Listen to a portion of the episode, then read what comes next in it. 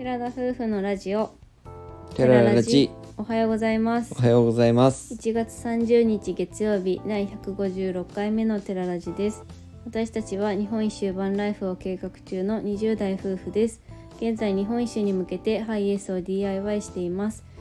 夫婦でキャンプや車中泊 DIY の様子を YouTube にて毎週土曜日夜7時にアップしていますこの番組では私たちの日常や YouTube の裏話ギターの弾き語りを宮崎弁でてげてげにまったりとお話ししていますはい本日は撮影機材についてお話ししていきたいと思います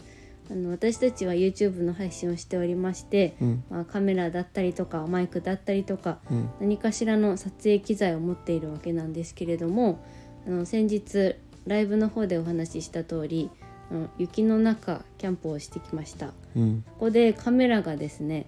ぱり充電が長持ちしないっていうことが発生しましてバッテリーとかがさ、まあそも必そもね要だなってそもそもあんまいう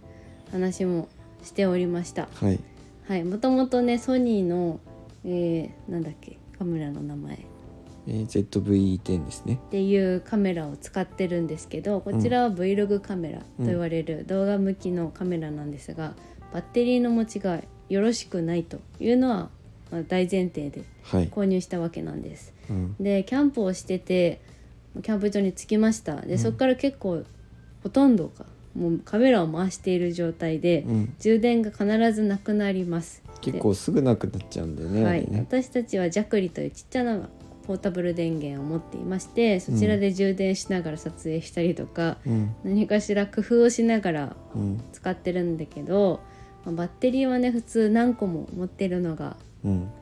まあ、当たり前って普いうか通ね。そうなんですけ どねうん、前なんだ前は一眼レフのカメラを使って動画撮影をしていて、その時はバッテリー3つ持ちしてそれをね回してそうたんそだうけどキのャカノメンラをのね EOSKISS9 っていうのを使ってたんですけど、本当は写真用に買ったカメラをそまあ動画を始めるってことで、うんまずはじゃあそれで撮ってみようってことでそれで撮ってたんですけどねまあ、そちらのバッテリーについてはうん同じ種類のバッテリーってことで、ちゃんとしたキャノンのやつじゃなくてうん多分中国製かなんかだと思うんだけど、うんまとめて3つ入りみたいなやつを買ったのでうん、うんうんめっちゃ安くで買ったし、ままああ、そんなにこだわってなかうったよん、問題もなかったしねそれでよかったんだけど、まあ、カメラを新調してう、んでバッテリーが一つで回してる状態っそうてです 結構厳しいのはもう重々分かっていなが らまあ高いし買うタイミングを逃していってたところだったんですけど、で夏カメラとか精密機械ってうん暑さに弱い、うん携帯とかもそうなんですけど、そうヒートショックじゃないけど結構カメラとか内蔵されてるものが上がると、バッテリーも良くないしっていうことなんですけど、寒いとなんか充電が減るし充電しても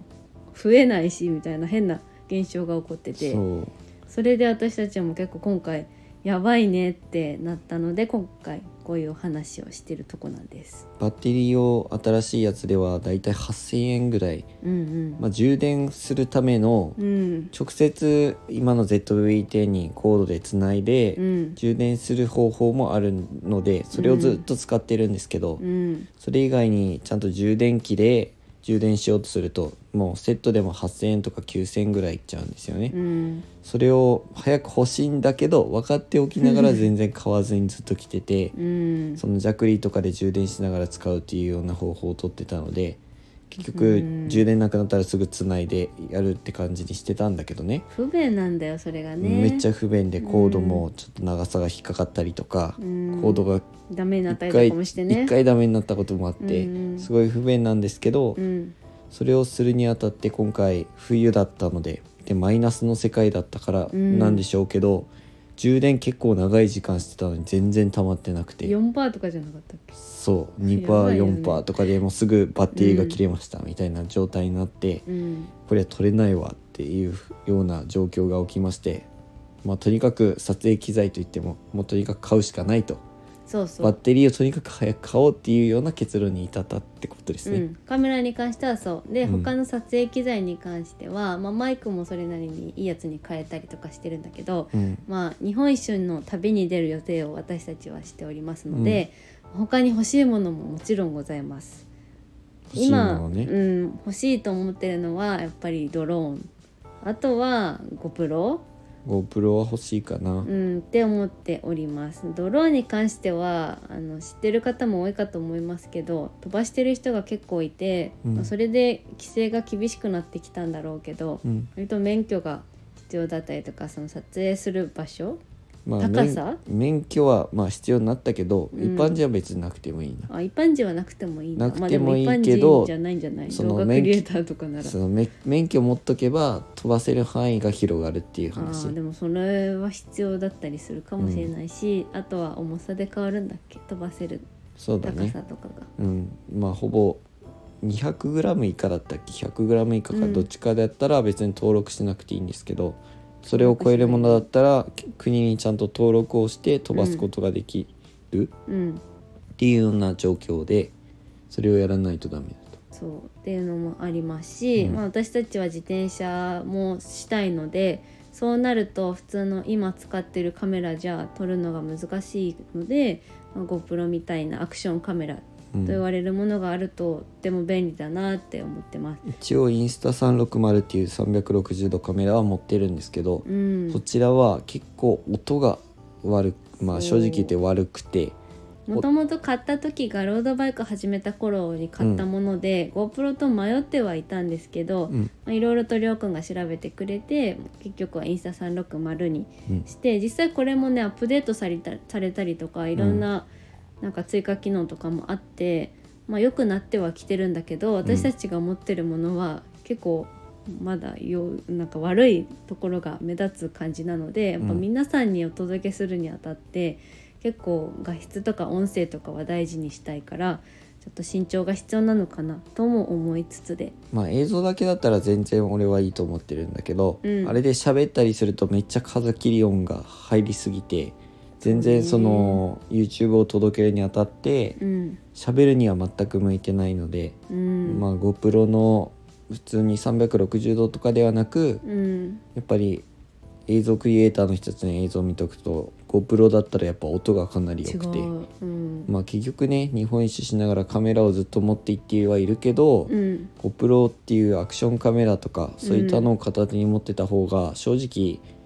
危ないところとかちそょっうとだね動いたりする時にはやっぱいいからそっちの方がいいなとは思そうだよね水中とかにもねつけられたりすると、うんよりいいよねそういうところにいた場合に限るけれども、う、まあ、雨めのっちゃい時いとんかでもすけどねねお金はかかっちゃうからちょっと今すぐパッて買うことはできないっ撮ていう感影じか機な材って本当にお金がかかるもので、うんまあ YouTube をするにあたってそれは投資にもなるんだけど、うんなかなかねすぐにパッと手を出せないものではあるので、慎重に自分らも買ってはきたんだけど、うんやっぱりやればやるほどもっとこうしたいとかあもうこうちょっとこうすればよかったとかいろいろ出てきてしまうので、まあ